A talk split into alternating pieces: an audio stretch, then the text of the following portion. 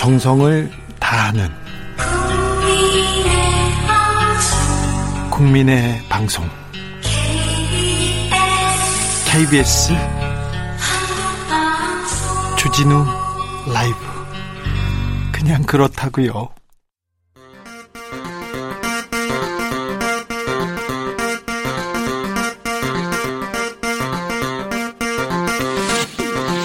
주진우 라이브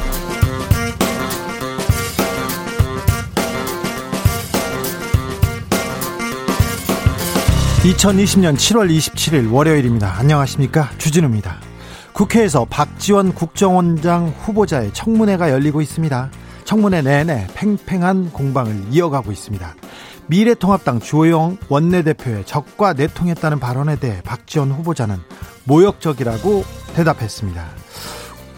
하태경 의원이 학력 위조 의혹을 제기하자 하태경 의원 태어나지도 않았던 시절에 일어난 일이라면서 위조는 없었다고 했습니다. 국민들이 보고 있다고 하태경 의원이 발언하자 내 국민도 본다고 응수했습니다. 박지원 청문회 최고의 1분 주스에서 짚어보겠습니다. 라임펀드, 옵티머스 펀드, 처음엔 단순 사기 판매 의혹인 줄 알았습니다. 그런데 사건을 파고 파봤더니 정치권 연루설이 계속 나옵니다. 라임 사태 1년 관련자들은 줄줄이 구속되는데 막심한 손해를 본 투자자들의 보상은 더디기만 합니다. 사모펀드 사건의 근본적 원인과 대책, 피해자 지원에 나서고 있는 김득의 금융정의연대 대표와 짚어보겠습니다. 더불어민주당 대표를 뽑는 당권 레이스가 본격적으로 시작됐습니다. 토요일 제주를 시작으로 어제는 강원도에서 합동 연설회가 열렸습니다. 세 명의 후보 모두 내가 적임자라고 강조했는데요. 당대표 선거에 나선 주민센터의 주치의원 박주민 최고위원 출사표 들어보겠습니다. 나비처럼 날아 벌처럼 쏜다. 여기는 주진우 라이브입니다.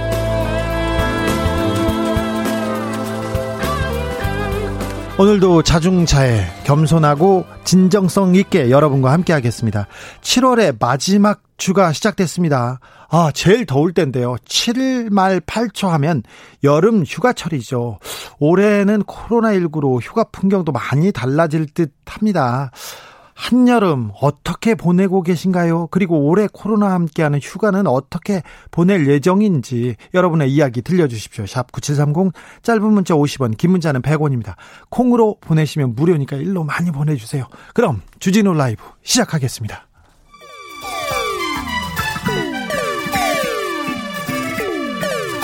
(3805님) 그 언젠가 나를 위해 시사를 던져주던 단발머리 주진우 라이브? 왜 이런 거저 지키는 거? 단발머리 휘날리며 늘 진실을 쫓겠습니다. KBS 1라디오 주진우 라이브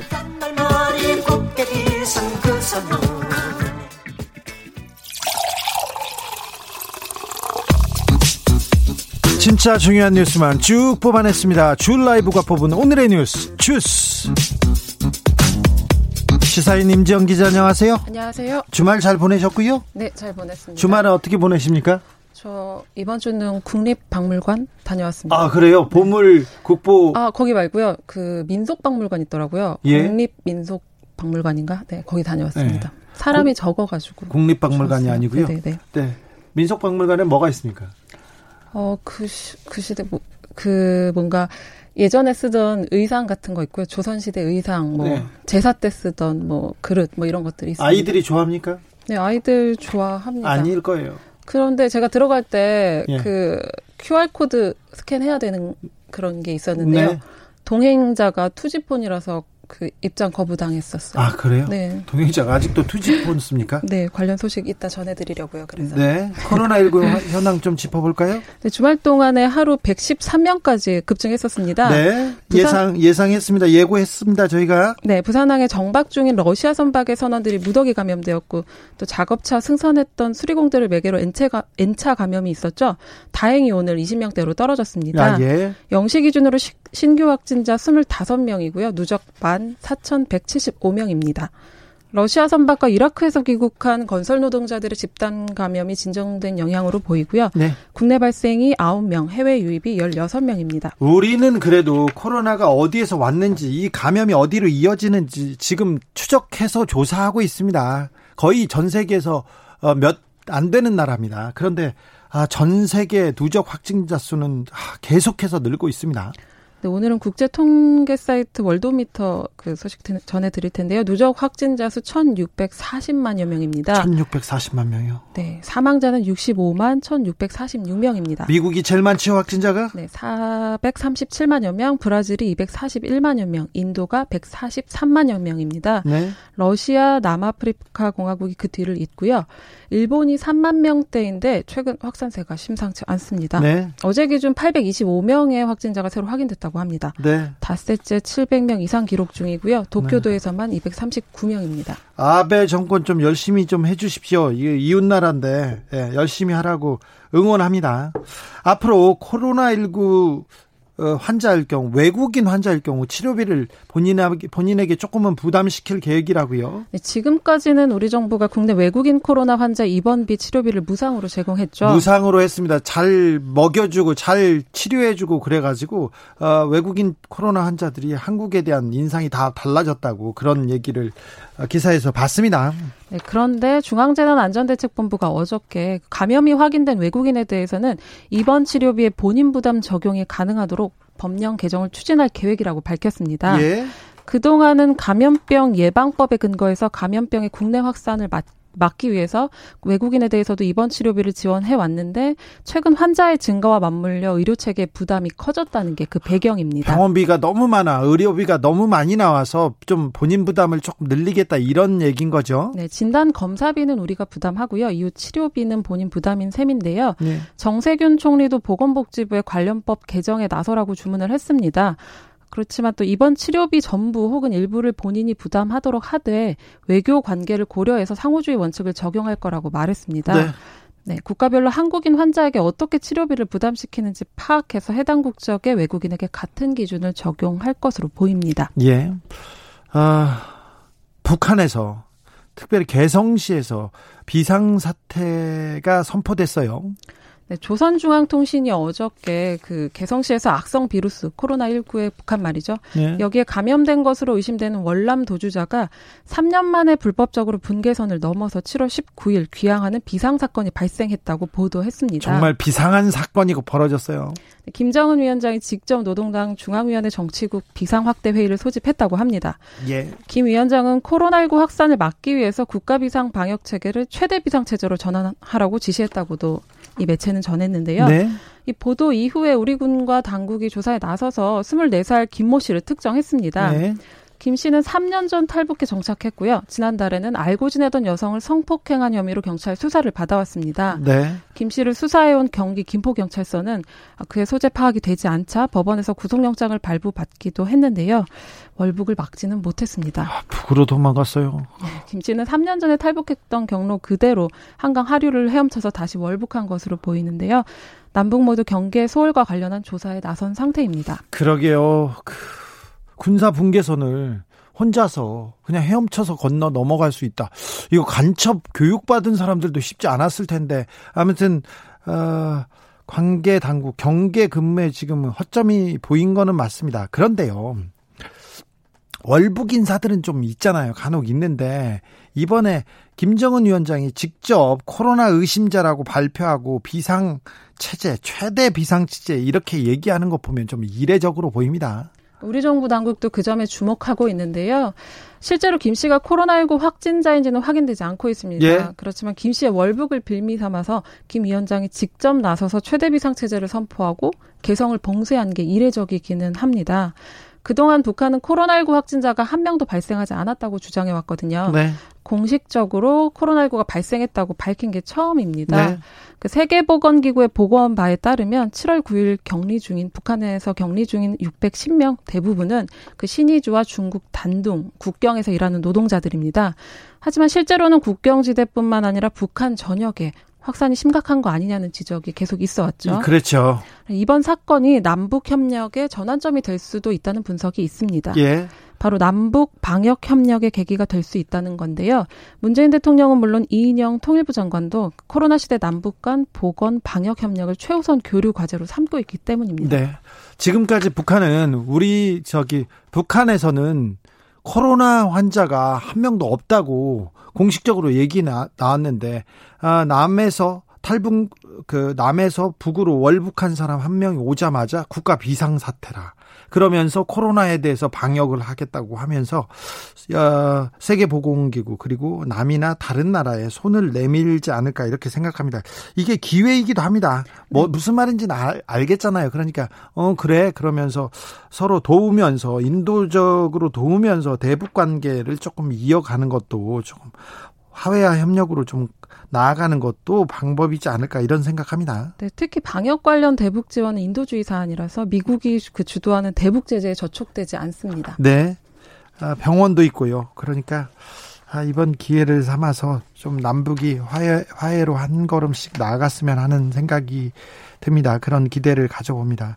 검언 유착 의혹 사건 금요일 날 수사심의위원회가 열렸어요. 근데 아, 결론이 나오자마자 또 여진이 계속되고 있습니다. 네, 금요일 늦은 밤에 그 결과가 나왔는데요. 이동재 전 기자에 대해서는 수사 계속 또 공소 제기, 즉 기소죠. 한동훈 검사장에 대해서는 수사 중단, 불기소로 권고했습니다. 예. 이동재 전 채널A 기자와 한동훈 검사장과의 공모 여부 입증에 수사력을 집중했던 수사팀으로서는 부담을 안게 됐죠. 부담은 되죠. 네, 수사팀은 대검과의 갈등과 또 한 검사장의 비협조 때문에 상당 기간 수사가 중단되었 기 때문에 이번 권고와 별개로 추가 수사가 불가피하다고 보고 있습니다. 네. 또 수사팀은 그 의결 결과가 알려진 뒤에 한 검사장으로부터 압수한 휴대전화 포렌식에도 착수하지 못했고 피의자 1회 조사도 완료하지 못한 상황을 고려해 수사 계속 의견을 개진했음에도 수사 심의위가 수사 중단 및 불기소를 의결한 점은 납득하기 어렵다고 밝혔습니다. 예. 실제로 수사팀이 압수한 한 검사장 휴대전화는 비밀번호 해제 비협조해서 아직 포렌식이 진행되지 못했다고 합니다. 네. 또 하나의 변수가 이번 주 중에 단행되는 검찰 고위직 인사인데요. 이 인사도 수사의 외적 변수로 작용할 수 있을 것 같습니다. 수사심의위원회에 들어가는 양창수 전 대법관이 부의 이렇게 그리면서 들어갔는데 이렇게 중차대한 사안을 가지고 그렇게 중요한 자리에 있는 사람이 아, 삼성 때도 조금 균형 균형보다는 공정보다는 좀 어, 사감이 들어간 그 행보를 보이다가 이번에도 그런 모습을 보여서 아 저분이 진짜 생각이 많이 없으신 분이다. 저, 저는 개인적으로 그렇게 생각했는데 수사심의위원회를 왜 만들었는지도 모르겠다는 사람들이 많아지고 있어요. 그래서 이 운영 뒷말 계속 나옵니다. 네, 대검에서 심의 결과 보도 자료를 냈는데요. A4 한 장 분량입니다. 한 장이 다예요? 네, 심의 결과와 관련된 대목만 그대로 전해드릴게요. 예. 서울중앙지검 수사팀 사건 관계인 이철, 이동재, 한동훈 및 각 변호인들이 의견서를 제출하고 의견을 개진하였고 이후 의원들은 충분한 논의를 거쳐 심의한 결과 과반수 찬성으로 피의자 이동재에 대해서는 수사 계속 및 공소 제기, 피의자 한동훈에 대해서는 수사 중단 및 불기소 의견으로 의결하였습니다. 네, 이게 다예요? 근데 네. 그럼 누가 심의위원인지 그것도 안 알려졌어요? 네, 누구인지도 모르고요. 아니 홍길동 홍길동도 아니고 이걸 왜 말, 말을 못해? 수사 상황 등 보안을 이유로 들고는 있습니다. 무슨 보안이요? 그렇지만 어떤 근거로 심의를 했는지 구체적 논거 정도는 나와야 될 것 같은데 그것도 네. 비공개됐습니다. 네. 말씀하셨다시피 그 외부에 공개된 건 양창수 수사심의위원회 위원장이 선글라스를 끼고 그 대검 청사로 운전하면서 들어간 사진 뿐이었습니다. 이거 하나만 나왔어요. 이거 하나만. 네, 네. 매체 카메라에 잡혔죠. 네. 네, 그 이재용 부회장 수사심의위와 이번 수사심의위 개최 시점을 놓고도 비판이 나오고 있습니다. 네. 이 부회장의 경우는 수사 말기, 말하자면 출구 단계에 열렸죠. 네. 기소 여부가 쟁점이었습니다. 그런데 이번에는 앞서 소개해드린 대로 한 검사장에 대해선 수사 초기 입구 단계에서 열렸습니다. 네. 그런데 수사심의위 권고는 수사 입구 자체를 막으라는 결론이었거든요. 무엇보다 수사심의위원회 취지가 검찰의 기소권 남용을 막고 힘없는 사람의 억울한 기소를 막자는 건데요. 억울한 사람을 막자, 힘없는 약자들을 위해서 만들자 이렇게 얘기했는데 네, 그렇지만 이재용 그 부회장에 이어서 한동훈 검사장까지 힘 있는 사람들이 검찰 수사를 무력화하는 수단으로 변질될 수 있다는 우려가 커지고 있습니다. 이거 생길 때부터 수사심의위원회 생길 때부터 전 삼성 수사를 방해하기 위한 막기 위한 방법 아닌가 계속 의심했습니다. 근데 저의 의심일 뿐이었는데 계속해서 수사심의위원회가 아 이렇게 검찰 수사 공정성 그리고 약자들을 위한 그 배려 이런 면에서 좀 멀어지고 있다는 거 국민들의 지적이 따갑다는 거좀 알아주셔야 될 것 같습니다. 어찌 됐든 수사심의위원회는 어, 계속 운영할 것인지 아니면 어떻게 좀 투명성 공정성을 높일 것인지에 대한 해답을 어, 법무부나 검찰에서 다시 내놓아야 된다고 봅니다. 네. 네. 이거 내놓아야 됩니다. 아니면 없애든지요. 없애는 편이 낫다고 봅니다. 지금 보면. 어, 오늘 박지원 국가정보원장 후보자에 대한 청문회가 지금 열리고 있습니다. 네, 청문회 저격수였죠. 박지원 후보자가 오늘은 청문회 당사자가 됐습니다. 낯설어 하시더라고요. 계속해서 한마디씩 이렇게 하고 가끔 이렇게 깐족대면서 계속 이렇게 묻는 게 그 박지원 그 후보자의 그 장점이었어요. 그래서 청문회 날 이렇게 복도에서 가끔 만나고 화장실에서 만나면 나 괜찮았어 계속 하면서 자랑질 하던 박지원 후보자의 과거가 떠오릅니다. 네, 입장이 바뀌었죠. 그 네. 박 후보자는 학력 위조 의혹을 놓고 하태경 미래통합당 의원과 충돌했습니다. 세게 붙었어요. 네, 의혹 정리해드리면 이런데요. 그 광주교대를 졸업한 박 후보자가 1965년 당국대학교에 편입하는 과정에서 광주교대가 아닌 조선대학교로 나온 것으로 학력을 위조했고요. 2000년 무렵에는 이 사실이 들통날까봐 다시 광주교대로 바꿨다는 겁니다. 잠시만요. 1965년에 편입했습니다. 65년에 편입했고 2000년 무렵에 위, 그 교대를 바꿨다 이거죠. 네, 예. 장관 시절이었고 이른바 네. 권력형 학력 위조라는 건데요. 권력형이요? 예. 네, 하태경 의원이 그 성적표 원본 제출을 요구했습니다. 그런데 받지 못했다면서 제출하라고 청문회에서도 말을 했는데요. 박 후보자는 조선대에 다니지 않았고 광주교대 2년을 다니고 당국대에 편입했다면서 학적 정리는 대학의 책임이고 성적표 제출 역시 대학에서 할 일이지 내가 할 일이 아니라면서 문제가 있으면 의원이 직접 대학에 가서 요구하라고 했습니다. 아, 그렇죠. 네, 네 그런데요. 아, 본인한테 지금 계속 자료 제출을 요구하고 있죠. 네. 그리고 주호영 미래통합당 의원은 그 2000년에 6.15 남북 정상회담을 성사시켰던 4.8 남북 합의서를 또 증거로 내밀면서 예. 박 후보자의 대북 송금 관여 의혹을 물었습니다. 네. 합의서에 그 인도주의 정신에 입각해서 5억 달러를 제공한다는 내용이 담겼고 사인도 박 후보 것과 똑같다고 주장한 건데요. 네. 박 후보자는 문건 어디에 5억 달러가 들어있느냐 기억에 없다라고 했습니다. 아, 그런데 그런 합의서를 지금 문건을 그 공개했습니까? 네, 일단 그 합의서를 막 흔들면서 예. 내밀었는데요. 네, 근데 박 후보자는 어쨌든 기억이 없다고 딱 잘라서 말했습니다. 어, 이거 말고 다른 쟁점이나 다른 그 의혹은 없습니까? 아, 일단은 학력 위조 의혹이 가장 컸고요. 예? 아마도 앞으로 그 박 후보자가 후원자한테 빌린 5천만 원 있거든요. 예? 그걸 5년간 갚지 않아서 불법 정치 자금이라는 의혹을 주장할 것으로 보입니다. 근데 불법 정치 자금이라고 하기에는 박 후보자가 이걸 그 재산 공개, 재산 등록할 때 이렇게 써놨잖아요. 내가 네. 누구한테 친구한테 5천만 원 빌렸다. 그래서 그렇게 큰 큰 문제는 되지 않을 것으로 보이는데요. 네, 앞으로 좀 더 지켜봐야 될 것 같습니다. 예. 이게 그, 그 박지원 국정원장 후보자의 청문회에서 가장 큰 이슈들입니까? 이것 말고는 없나요? 네, 그, 아, 아무래도 그 국정원장 자리인데도 관련된 뭐 그 쟁점이나 이런 질문들은 좀 적었던 것 같습니다. 그러네요. 어, 뭐 정책이나 그리고 앞으로 국정원을 어떻게 운영한 비전에 대한 얘기는 별로 없는 것 같습니다. 오늘 사회적 참사 특별조사위원회에서 어, 주목할 만한 결과를 하나 발표했습니다. 네, 사회적 참사 특별조사위원회가 일반인 만 5천여 명을 대상으로 조사를 했었는데요. 가습기 살균제를 사용해서 숨진 사람을 만 4천여 명으로 추산을 했습니다. 만 4천 명이 가습기 살균제 때문에 죽었다고요? 네, 애초 알려진 1,500여 명이 아니라 만 4천여 명으로 추정을 한 건데요. 네. 어, 그, 또, 어, 가습기, 아, 독성 성분이 들어있는 가습기 살균제에 노출된 인구는 모두 627만 명으로 추산된다고 밝혔습니다. 600만 명이요? 네, 현재 인구의 10% 넘는 수치입니다. 어, 지금껏 신고, 피해를 신고한 6,800명은 실제 질환을 앓게 된 67만 명의 1%에 불과하다는 그 내용도 있었습니다. 사참위 같은 경우는 질병을 네. 알았지만 신고가 적었던 이유로는 비염이나 천식 또 가벼운 폐질환을 쉽게 그냥 지나쳤기 때문이라고 설명했습니다. 돈을 벌기 위해서 돈을 벌기 위해서 이 기업이 얼마나 나쁜 짓을 했는지 학자들이 얼마나 나쁜 짓을 했는지 공무원들이 얼마나 나쁜 짓을 한, 했는지 좀 낱낱이 밝혀서 이런 일을 한 사람들은 진짜 이 땅에 바, 바, 발을 못 붙이게 못, 못 붙이게 해야 됩니다. 만 사천 명이 가습기 살균제로 숨졌고 600만 명이 넘는 사람이 가습기 살균제 독성 물질에 이렇게 노출됐다고요. 아, 가슴 아프네요. 이 내용은 다시 다루겠습니다. 또 다루겠습니다. 계속 다루겠습니다. 아, 011, 017 투지폰이죠. 휴대전화 번호 서비스가 중단된다고요.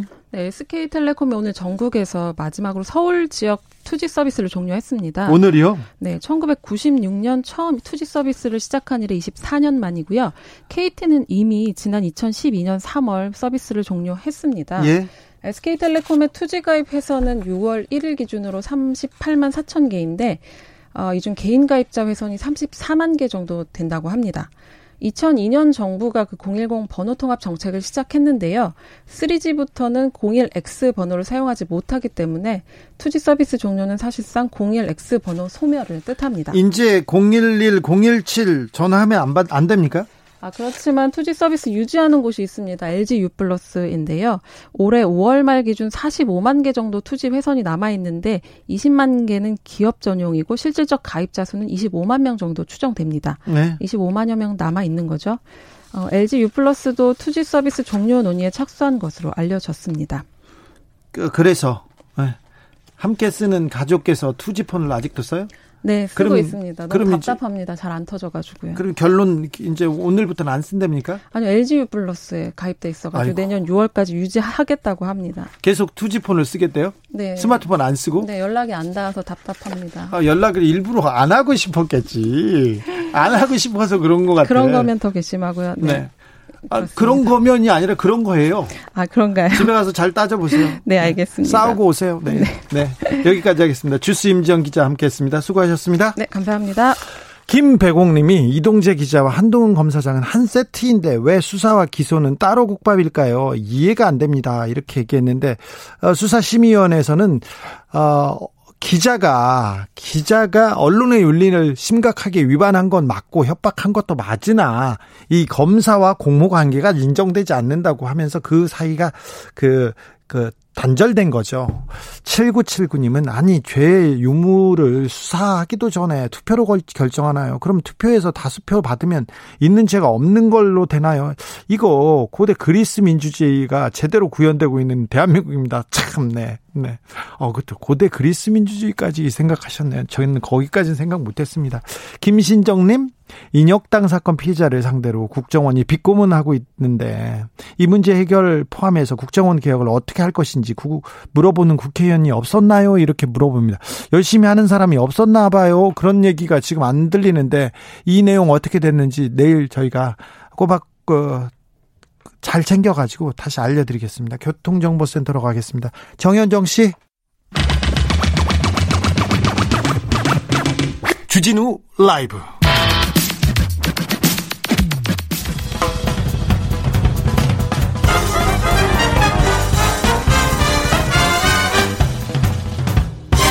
훅 인터뷰. 모두를 위한 모두를 향한 모두의 궁금증. 훅 인터뷰.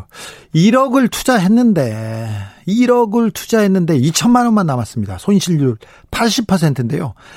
수익률이 좋다고 해서 예금 적금 다 털어서 펀드에 투자했던 투자자들은 억장이 무너집니다. 이 어떤 사람들은 나는 예금을 하려고 갔어요. 그런데 이게 수익률이 좋아요 하면서 그냥 샀어요. 은행을 믿고. 그런데 손실 가능성을 숨기고 이런 펀드를 2천억 넘게 판매한 은행들. 은행들은 왜 이런 상품 팔았을까요? 돈 때문이겠죠. 그런데 이 펀드에 정치권이 연루됐다는 의혹도 나오고 있습니다. 정치권에서 돈 받고 구속된 사람도 계속 나오는데 어디서부터 어떻게 잘못된 걸까요? 이 사모펀드 사태의 시작과 앞으로의 대책 짚어보겠습니다. 김득희 금융정의연대 대표 모셨습니다. 안녕하세요. 네, 안녕하세요. 아, 어렵습니다, 대표님. 그래서 네. 그거부터 물어보겠습니다. 옵티머스 사건 이건 뭔가요? 그러니까 이제 옵티머스는 자산운용사 이름이고요. 네. 그러니까 옵티머스가 공공 매출 채권. 네. 어렵죠? 공공 매출 채권이라 공공 하면 공공 기관에 이렇게 투자를 해서 돈을 벌겠다. 아 그게 아니고 네. 서울시가 지하철에 네. 발주를 했어요. 네. 그럼 지하철 공사를 하지 않습니까? 네. 현대건설이 들어가서 공사를 합니다. 네. 대금은 바로 못 받지 않습니까? 예. 한 1년 뒤에 받으니까 그걸 매출 채권으로 투자를 하고 예. 돈 나중에 정부가 보증을 해주니까 돈은 확실히 들어온다. 그렇죠. 정부나 서울시 공공기관이니까 아 이거는 안정적이겠구나 이런 생각은 하겠죠. 당연히 아니 그렇죠. 네. 그래서 제가 그래서 옵티머스 자산운용사에서 투자사한테 갖다 준 판매사한테 갖다 준 설명서인데요. 여기에 보면 95%를 정부 산하기관에 발주한 확정 매출 채권으로 그것도 6개월간 예. 기간이 짧지 않습니까? 네. 1년도 더. 안정적이라고 생각하겠죠. 안정적이고 6개월간. 네. 그리고 목표 수익도 많잖아요. 연 2.8. 어. 이러니까 금액도 많지 않으니까 안전 자산을 선호하시는 분들이 이걸 팔아 이걸 가입을 한 거였고. 그렇죠.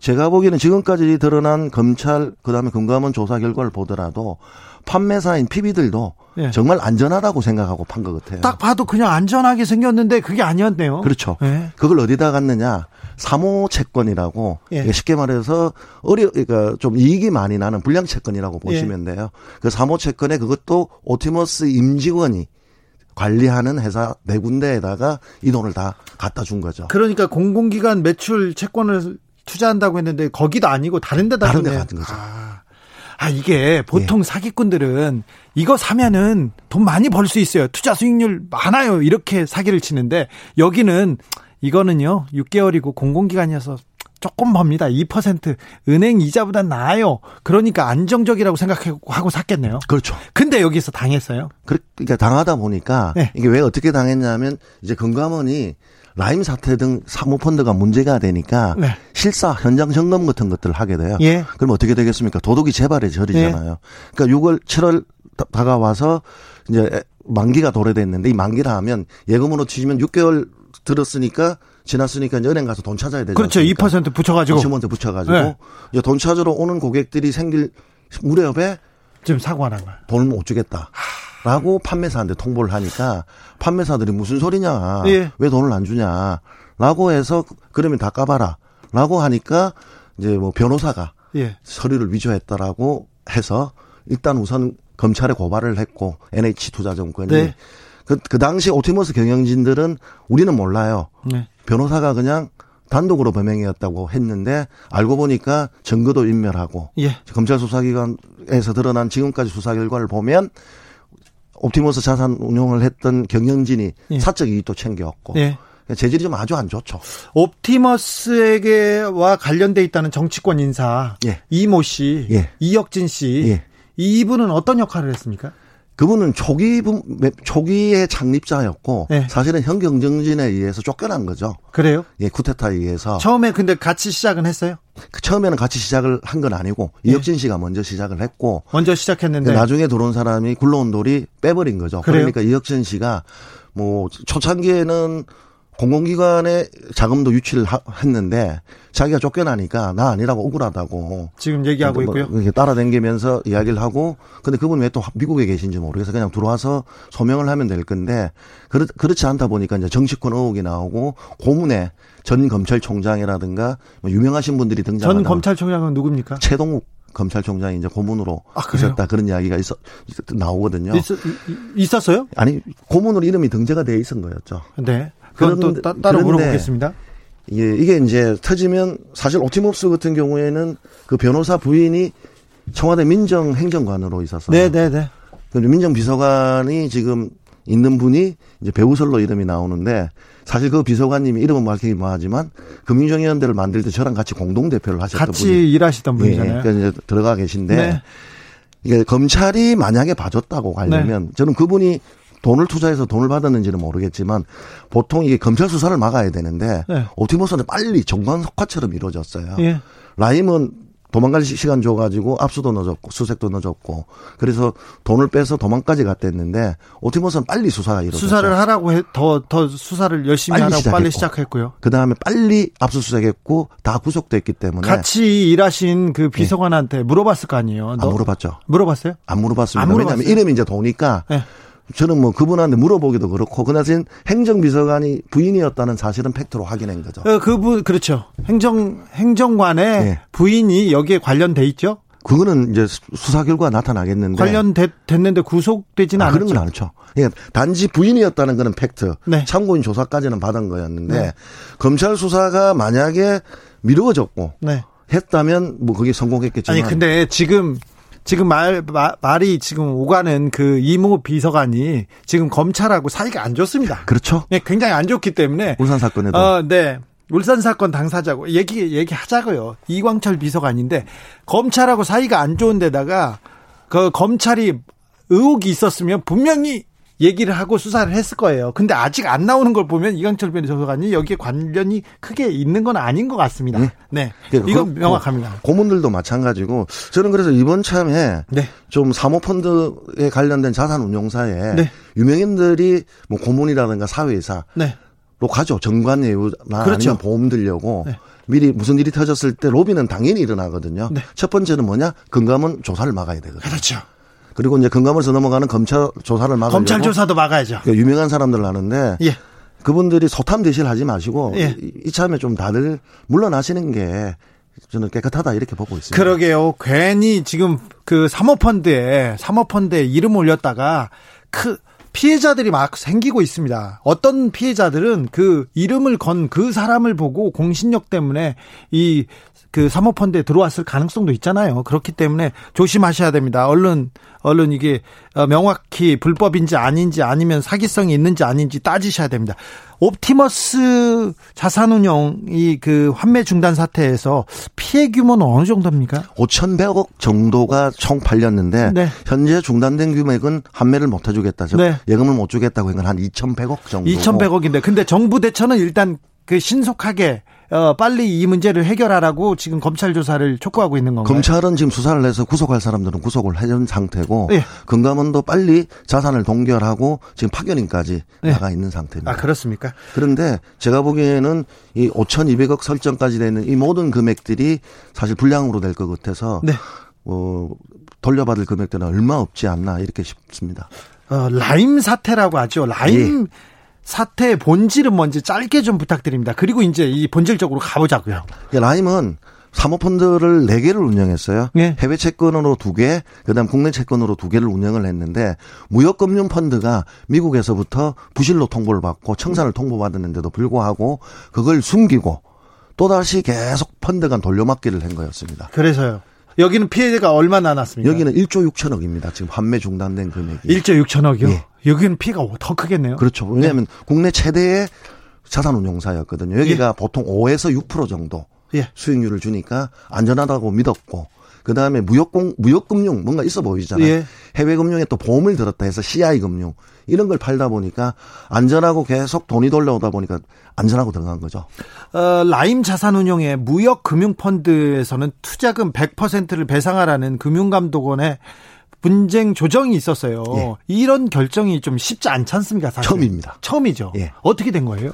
좀 환영합니다. 네. 근데 무역금융에 대해서 전체를 다 한 게 아니고 네. 미국으로부터 부실을 통보받은 2018년 11월 이후에 가입한 것만 100% 환급을 결정을 했는데 신한금투가 제일 많이 공범으로 연루돼 있는데 그건 구속도 되었거든요 네. 법무장이 그런데 지금 네개 판매사가 아직 수용을 하겠다고 입장을 안 밝히고 있습니다. 예. 그리고 하나은행 같은 경우는 연기를 요청했고 예. 그다음에 따라서 우리은행도 연기를 요청한 상태이고요. 염치가 있다면 신한금투는 받아들여서 이걸 안 받아들이면 어떻게 되느냐? 법- 소송을 가야 되거든요. 네. 그럼 소송을 가게 되면 결국 변호사만 좋은 일을 시켜주는 거고 그, 그 피해자들 입장에서는 장시간 또 시간을 걸릴 수밖에 없는 입장이죠. 어, 일반인들이 은행에 갑니다. 그러면 이렇게 돈이 조금 있어요. 은행 그 예금에 넣으려고 하면 은행에서 아이고 이거 예금이 1%고 거의 없으니 어, 펀드에다 넣어놓으면 이건 안정적입니다. 그러면서 이렇게 펀드를 팔잖아요. 펀드라고도 하지 않고요. 예. 안전한 자산이라고 이야기를 합니다. 그렇게 그래서 얘기해서, 예. 다들 이게 사모펀드인 줄을 모르시고 모르고 그냥 했고요. 들어갔죠. 보통 팔았던 판매 기법을 보면 미국이 망하지 않으면 네. 이탈리아가 망하지 않으면 독일이 망하지 않으면 그렇게 팔았어요. 이렇게 팔다 보니까 그리고 50% 이상이 60대 이상이시고 50% 이상이 다들 또 1억에서 2억 사이에 계세요. 예. 그러니까 중산층 정도죠. 예. 전 재산을 모아서 들어갔던 가사 도우미도 계시고 심지어 치매 할머니도 계시거든요. 그러니까 이런 분들한테 안전한 자산이라고 이야기를 하고 예금과 동일하다고 이야기를 하니까 그냥 은행만 믿고 들어간 거죠. 그렇죠. 사모펀드를 사모펀드를 은행에서 팔아요. 그러면 일반 시민들은 은행을 믿고 가지 않습니까? 이 사모펀드가 어떻게 이런 행위를 버젓이 할 수 있습니까? 그러니까 이게 2015년도에 네. 금융위원회가 법을 개정해 줍니다. 그렇죠. 사모펀드 활성화법이라고 하는데 예. 그러니까 저희들은 반대를 했어요. 예. 이래대가 문제 생긴다. 규제 빗장을 다 열어줬습니다. 예. 의무 감시 그 다음에 공시 이런 업무 다 면책을 해주다 보니까 네. 금감원이 뭘 잡으려고 해도 예. 나가서 봤는데 처벌할 조항이 없으니까 금감원이 뭘 자료가 제출해라 자본시장법 위반이다. 예. 이거는 제출할 의무가 없다. 라고 하니까 금감원도 지금까지 손 놓고 있었던 경향도 있었고요. 예. 이제 두 번째는 뭐냐면 5억에서 1억으로 낮추게 돼요. 예. 근데 제가 여기 나오려고 자료를 찾아봤는데 당시 국회 정무위 회의록입니다. 네. 금융위 부위원장이 5억으로 유지하자고 이야기를 하는데 네. 김용태 의원이 그 1억으로 낮춰야 되는 거 아니에요? 누가요? 지- 지금 떨어졌던 미래통합당의 김- 김용태 김용태 의원이요. 예, 예. 네. 의원이 1억으로 낮추는 거에 대해서 이야기를 하는 걸 봤을 때 네. 그게 이게 이제 시행령에서 바뀌거든요. 예. 그 당시 부위원장은 누구냐? 최순실과 연관이 있었던 정찬우 부위원장이거든요. 저, 기- 깊은 연관이 있습니다. 정찬우 의원 부위원장이 사모펀드를 5억에서 1억을 낮추는 걸 반대를 하고 유지를 해야 된다고 했는데도 불구하고 시행령으로 개정할 때 설그머니 예. 이게 바뀌는데 저희들이 볼 때는 은행이나 금융회사에 암묵적 로비를 받아서 낮춘 거 아니냐라고 보는 게 그전까지는 사모펀드 시장이 금융상품을 판지를 알았어요. 예. 혹 기억나실까 모르겠지만 한국투자신탁에 나는 부자 아빠 되고 싶다. 예. 이 공모펀드거든요. 아, 예. 공모는 어떻느냐 자산을 분할해야 되고 안전자산에 들어가야 되고 보고해야 되고 어떻게 어떻게 운영하는지 운영보고서 자산 운영이 엄격합니다. 네. 근데 사모는 말 그대로 그냥 통장 하나만 주면 돼요. 예. 자산 운영 보고서 주지도 않고 뭘 물으면 블라인드 펀드이기 때문에 알면 안 된다. 예. 이러다 보니까 내가 사모펀드에 가입한지도 모르고 사모줄 나중에 터지고 나서 하는 거죠. 이제서야 알아요. 예. 나는 안정적인 그, 그 예금을 든 줄 알았는데, 안정적인 뭐 적금을 든 줄 알았는데, 나중에 보니까 사모펀드예요. 이 부분, 이거, 그래서 금융사고가 계속되고 있지 않습니까? 사모펀드에 관련해서. 예.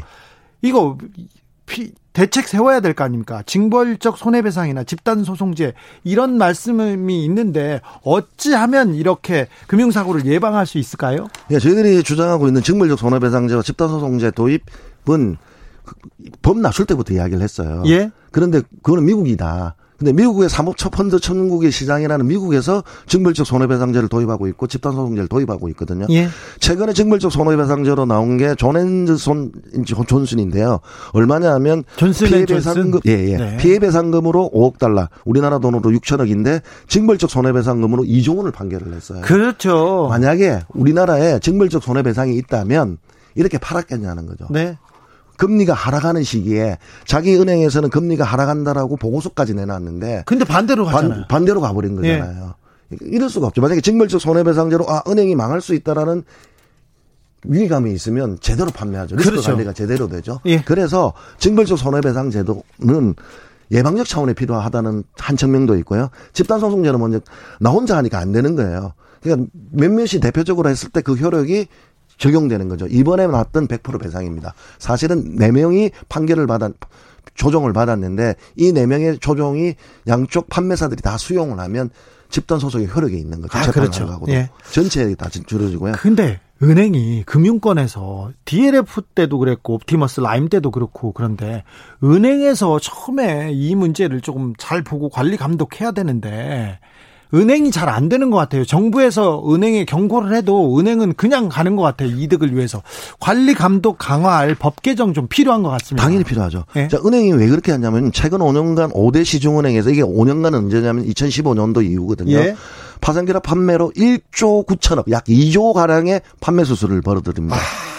그리고 불과 2년 만에 137%로 늘어납니다. 그래요. 그러니까 사모펀드가 2015년 이전에는 별로 없었는데 이후에는 화랑이 돼버리는 거예요. 이걸로 돈 버네요. 돈 버는 거죠. 네. 그래서 황금알을 낳는 거인 줄 알았는데 네. 이건 거의 황금알을 낳는 거위가 아니고 중산층을 몰락시키고 있는 독약이 돼버렸다. 아, 그러니까요. 같이. 잘 살면 모를까. 지금 중산층이나 이 펀드에 가입한 사람들의 피해를 먹고 사는 거 아닙니까? 알면서. 판매사는 수수료만 받고 자기는 몰랐다. 자기도 피해자다. 아무런 책임을 지금 안 지고 있는데 사실 우리 복덕방도 아파트를 구해줄 때 물건을 구해줄 때 설정이 제대로 돼 있는지 비가 새는지 안 새는지 보고하지 않습니까? 문제가 안 되면 복덕방에 지금 항의하죠. 항의하고 그런데 네. 판매사는 법적으로 책임 없다는 이야기만 하고 있는 거죠. 그러니까요. 은행이 지금 더 책임을 져야 됩니다. 그나마 오티머스 사태에서는 한투가 70%에 대해서 선지급안을 내놨습니다. 네.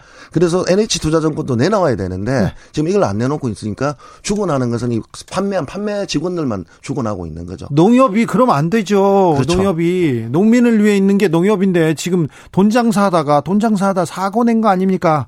2081님이 사모펀드는 변칙적 금융비리의 원상입니다. 전수조사와 함께 금융법도 개정이 필요합니다. 얘기하셨고요.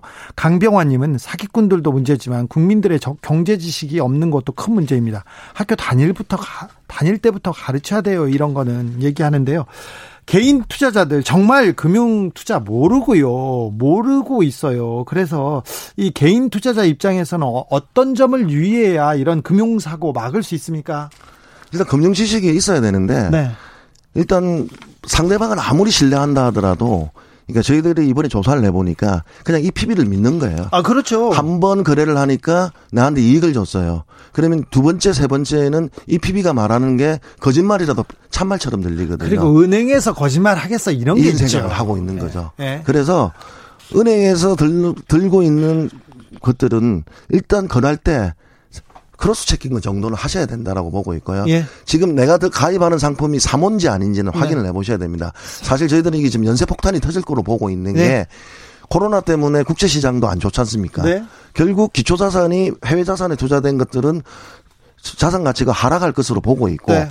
이걸 또 돌려막기로 부실을 하다 보면 폭탄이 터질 수 있기 때문에 네. 또 다른 환매 즉 돈을 못 주겠다는 사건이 또 일어날 수 있다고 보고 네. 있습니다. 사모님 은행이라고 믿지 마시고요. 사모 믿지 마십시오. 그러니까 조심하셔야 됩니다. 지금까지 김득기 금융정의연대 대표였습니다. 감사합니다. 네, 감사합니다. 사장님도 조심해야 됩니다. 사모, 어, 아유, 위험합니다, 이거. 은행, 위험합니다. 은행에서 권하는 상품도 한 번만 더 체크해 보자고요. 네.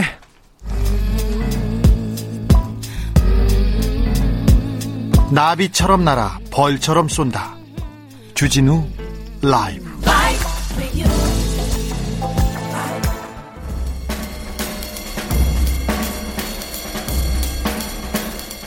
느낌 가는 대로 그냥 고른 뉴스 여의도 주 필.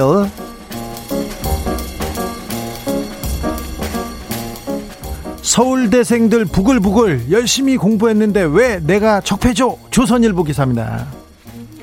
무슨 기사인지 예상하시죠? 열심히 공부해서 서울대에 왔는데 그냥 온 것 뿐인데 난데없이 적폐로 몰리는 게 부당하다는 논리다 이러면서 조선일보에서 기사를 썼는데 서울대 지방 이전에 대한 주장이 나왔어요. 근데 이 주장은 예전부터 나왔습니다. 왜 명문대 서울대가 서울에 있고 좋은 대학교가 서울에 다 있으니 지방에서 다 서울로만 올라오려고 한다. 그래서 명문대가 지방으로 가면 지방 균형 발전을 위해 좋지 않겠느냐 이런 의견이 계속 제기되고 있습니다. 수도 이전과 동시에 어 2012년 문재인 후보의 공약에도 국립대 공동학위제 이렇게 포함돼 있어서 지방 에 있는 대학교 같이 다녀도 서울대 졸업할 수 있게 해보자 이런 얘기를 냈었는데 조선일보에서 서울대가 무슨 동네 북이냐 왜 이렇게 못 잡아서 한 달이냐 이런 식으로 계속 이게 기사를 썼는데 아, 기사는 이렇게 나왔는데 서울대생도 진짜 이렇게 생각하는 건 아니겠죠. 그 정도의 지각은 있겠죠. 음, 댓글에도 정치적 문제가 아니고 지역 균형 개발하자는 거잖아. 서울대생이면 뭐해? 시대의 흐름을 좀 읽을 줄 알아야지. 이렇게 얘기하고 있습니다. 서울대생이 그렇게 생각하는 거 아닙니다. 조선일보가 서울대생 이렇게 생각하세요 하고 이렇게 의도하는 거 아닌가. 저는 그렇게 생각합니다. 제 생각이라고요.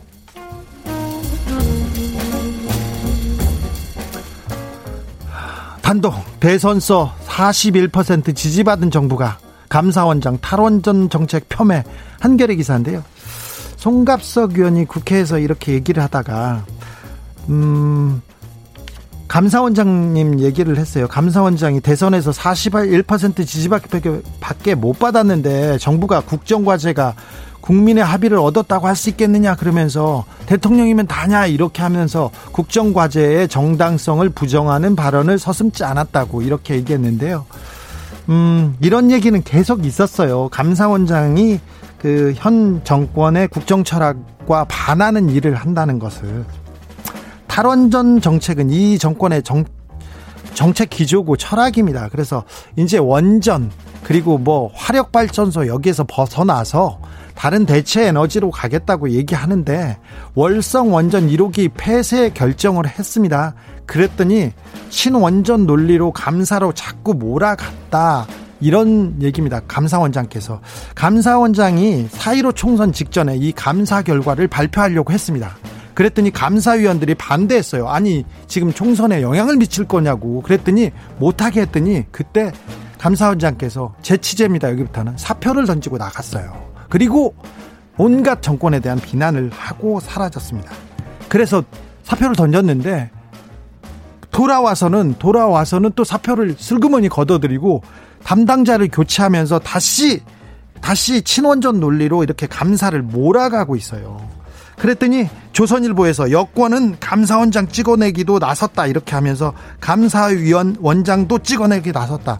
저기 경, 검찰총장도 감사원장도 찍어, 찍어내기 한다고 조선일보가 이렇게 계속 썼는데 조선일보 들어가서 감사원 이렇게 기사를 써보면요.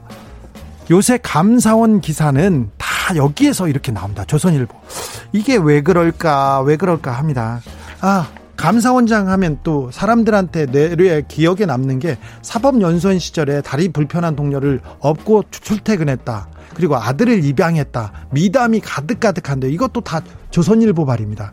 이거 왜 그럴까 왜 그럴까 하는데 음 최재형 감사원장이 어세 딸의 첫 번째 사위인데요. 첫 번째 사위고 두 번째 딸의 두 번째 딸 그러니까 그 사모님의 동생의 남편은 한문이 한국원자력연구원 선임연구원이고 굉장히 중요한 역할을 하는 한국원자력연구원 원자력 발전소 친원전 거기에 거두십니다. 그리고 어, 그리고 사모님의 막내 동생의 남편은 김창균 조선일보 논서주, 논설주간이에요.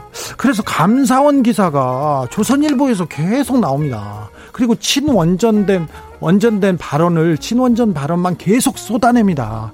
감사원장께서 어 이거 좀 신기해요.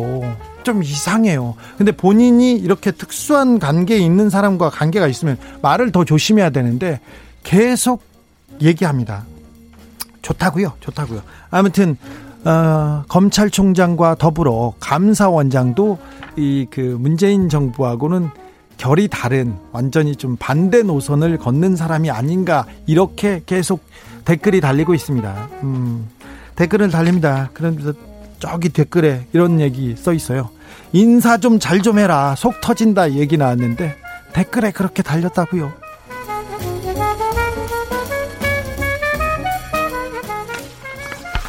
어, 따뜻한 기사를 준비해야 되는데 준비해야 되는데 하다가 오늘은 이 기사를 마지막으로 준비했습니다. 코로나로 생명은 잃었지만 사랑은 지켰다. 세계를 울린 사진 3장. 머니투데이 기사인데요. 어, 기사를 한번 찾아보십시오. 어, 첫 번째 사진은요, 코로나19 걸리자 마지막 키스 나눈 노부부입니다. 음, 한 40년 전에, 30, 40년 전에 브루클린 한 볼링장에서 만나서 뜨거운 데이트를 하고 10년 여, 열애 끝에 92년에 결혼한 한 커플인데 이 부부가 두 사람 다 코로나19에 걸렸어요. 그래서 병원을 가기 전에 서로 마지막으로 마지막이라고 생각하고 작별의 키스를 나누는 사진이 있습니다. 아, 이들은 아, 이 사진을 찍은 며칠 후에 함께 세상을 떠났다고 합니다. 그리고 두 번째 사진은요.